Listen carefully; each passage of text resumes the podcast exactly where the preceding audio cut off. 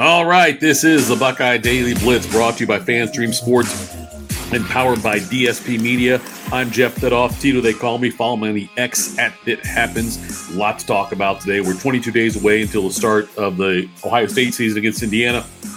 Uh, they're opening up on the road this year in Bloomington to open the season at 3:30 Eastern kickoff time.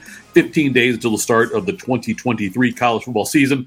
Uh, kind of a weak schedule to start things off there. Notre Dame, Navy over in Ireland is probably the highlight of that. But um, big news this week from Ohio State. They're back in. They're, they got pads on now, and they're hitting and all of that. So um, we got some news to talk about with that. But first, it was reported on Tuesday that on Wednesday, Gene Smith was going to have a press conference. Everyone figured it was, you know, kind of a state of the Ohio State situation, talk about the real uh, the realignment a little bit, you know, the new additions to the Big Ten with Oregon and Washington and that kind of thing. You know, Ohio State added UCLA and USC. Uh, Gene Smith spoke a lot during that time. Uh, during the pandemic, you know, Gene Smith made a lot of really pushing the Big Ten to keep playing games and whatnot. So everyone kind of figured out it's just Gene Smith to come out and say what the, what's going on right now with the university.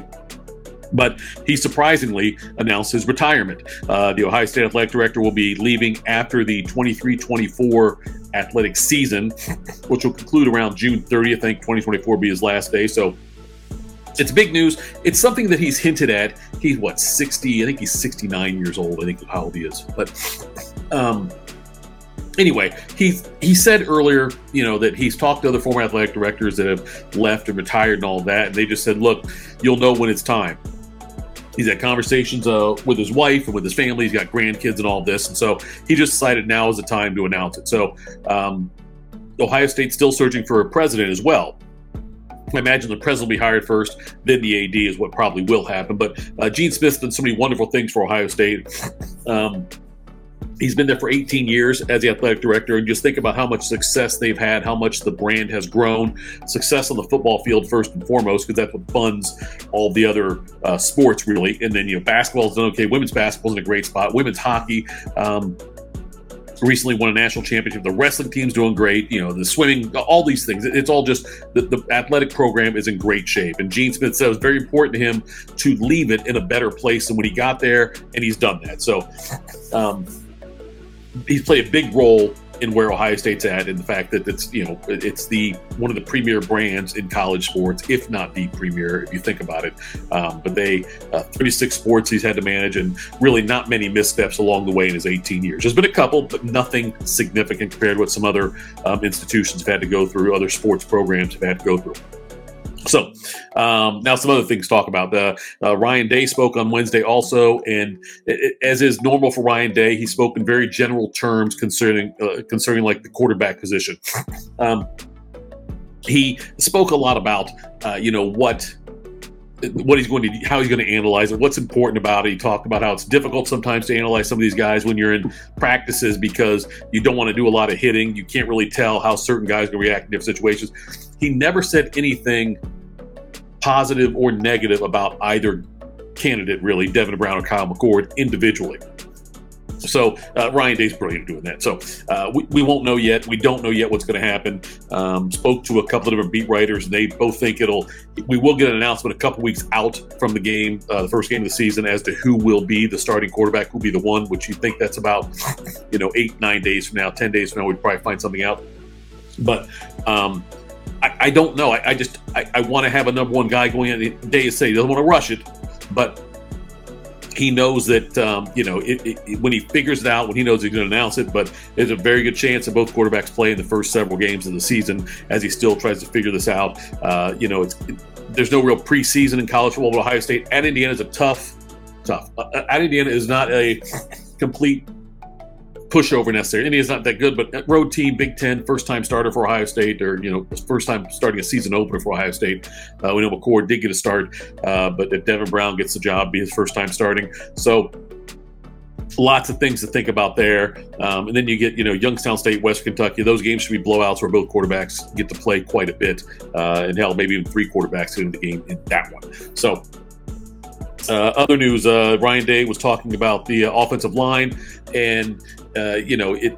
It, a lot of a lot of things in flux there as far as just still trying to figure out the proper rotation for that. One of the things I thought was interesting, though, um, we've talked about this offensive lineman who transferred over from San Diego State. His name is well, when he transferred over to San Diego, State, his name was Josh Simmons. He uh, had a rough start to his season last year with San Diego State, but then his last four games was completely clean without penalties and without allowing any uh, quarterback sacks. So he really came on strong. Uh, comes to Ohio State. But when Ryan Day referred to him in his press conference, he called him Jimmy Simmons. And he was asked about that, and he said, "No, you know what? Jimmy's what he's always been called. What he told us to call him. So it's not Josh Simmons. It's Jimmy Simmons who's vying for a spot on that offensive line. And again, we'll see how that all plays out too as we get closer and closer to this Indiana game. We'll get depth charts that'll come out. And we'll take a look and see where things are going. But I, I expect a lot of rotation in that also.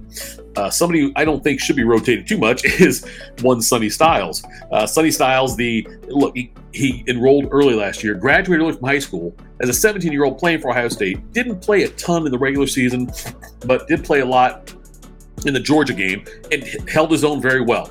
And so uh, now he's in his second season with Ohio State. And again, he's supposed to be you know, he's supposed to be graduating high school and be coming in now. So he's already got a year under his belt, and he's a big boy. He's, uh, I think, he's like six three, and they're going to play him quite a bit too. Um, Styles, uh, he said that uh, when he had uh, time with Talk to Me, he said making plays multiple spots is really his favorite thing. He wants to be able to fly around more.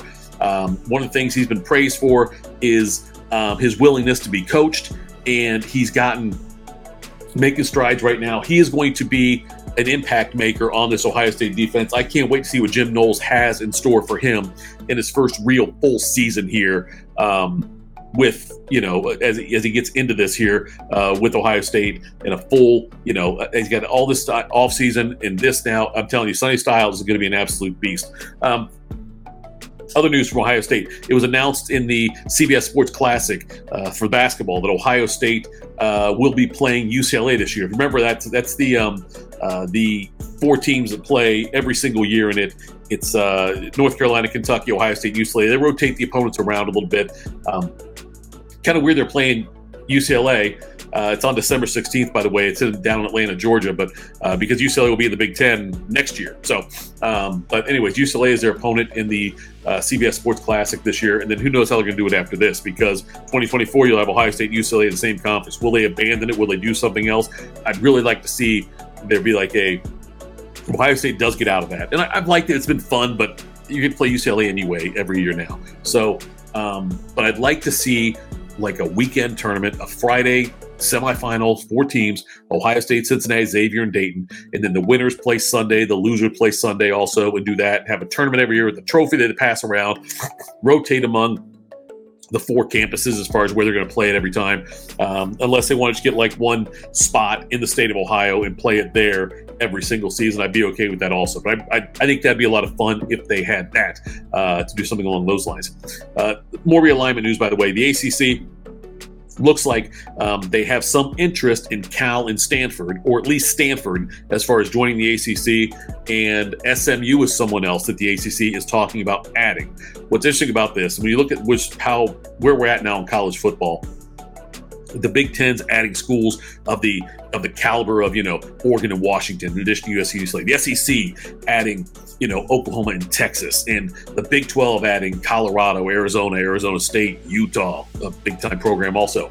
And the ACC, meanwhile, is looking at, at SMU. That should tell you all you need to know about the strength of the Big Ten and the and the SEC, and even the Big 12 to some extent, compared to where the ACC is at.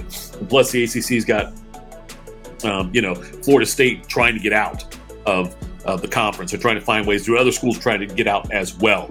Uh, something else I thought that was uh, interesting, though, is Greg Sankey, who is the, um, the the commissioner of the SEC and he and Nick Saban have both gotten under my skin a little bit just because of the way they've talked about um, how they, like Nick Saban, a, uh, a, month or so ago, I think it was, was talking about how he thinks there should be, you know, essentially like he thinks there's more parity in college football, thinks there should be an even playing field, which is a total lie. Saban doesn't feel that way. Saban's saying it now because he's almost retired and because he got all the championships and he makes a ton of money. So Saban all of a sudden act like he cares about what's best for college football. No, Saban cares about what's best for Saban. He can say these things now. He's probably going to be out the door in two or three years and retire. And one of the greatest college football coaches of all time, maybe the greatest, no doubt about that.